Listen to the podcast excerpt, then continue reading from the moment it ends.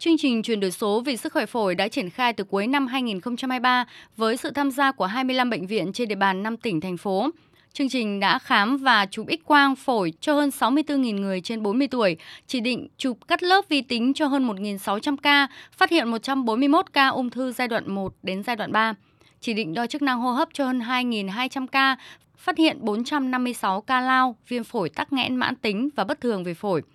Dự kiến sẽ hoàn thành khám chụp X-quang sàng lọc bệnh cho 100.000 người dân trong tháng 2 năm 2024. Hội Thầy thuốc trẻ Việt Nam và công ty trách nhiệm hữu hạn AstraZeneca Việt Nam sẽ tiếp tục triển khai chương trình chăm sóc sức khỏe tim mạch, thận, chuyển hóa Chemi với những giải pháp phát hiện bệnh sớm và cải thiện chuẩn chất lượng trong quản lý bệnh, giúp cải thiện kết quả lâm sàng và giảm gánh nặng y tế tại Việt Nam.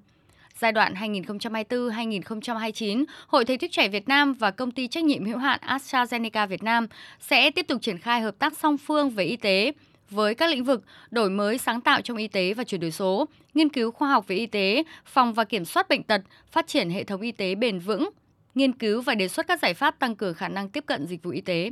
Tiến sĩ bác sĩ Hà Anh Đức, Chủ tịch Hội Thầy thuốc trẻ Việt Nam cho biết. Tức là ngoài những cái hoạt động mang tính sự kiện, chúng tôi cũng sẽ đẩy mạnh các hoạt động nghiên cứu để giúp cho thông tin trao đổi về mặt chuyên gia giữa Việt Nam và những cái chuyên gia quốc tế dưới cái sự hỗ trợ của AstraZeneca để làm thế nào chúng ta xây dựng được những cái nghiên cứu để đóng góp vào ứng dụng khoa học công nghệ của chúng ta tại Việt Nam. Thì chúng tôi cũng sẽ hướng tới cái việc nâng cao cái năng lực trình độ chuyên môn và cái năng lực cho đội ngũ cán bộ y tế và nâng cao y tế cơ sở.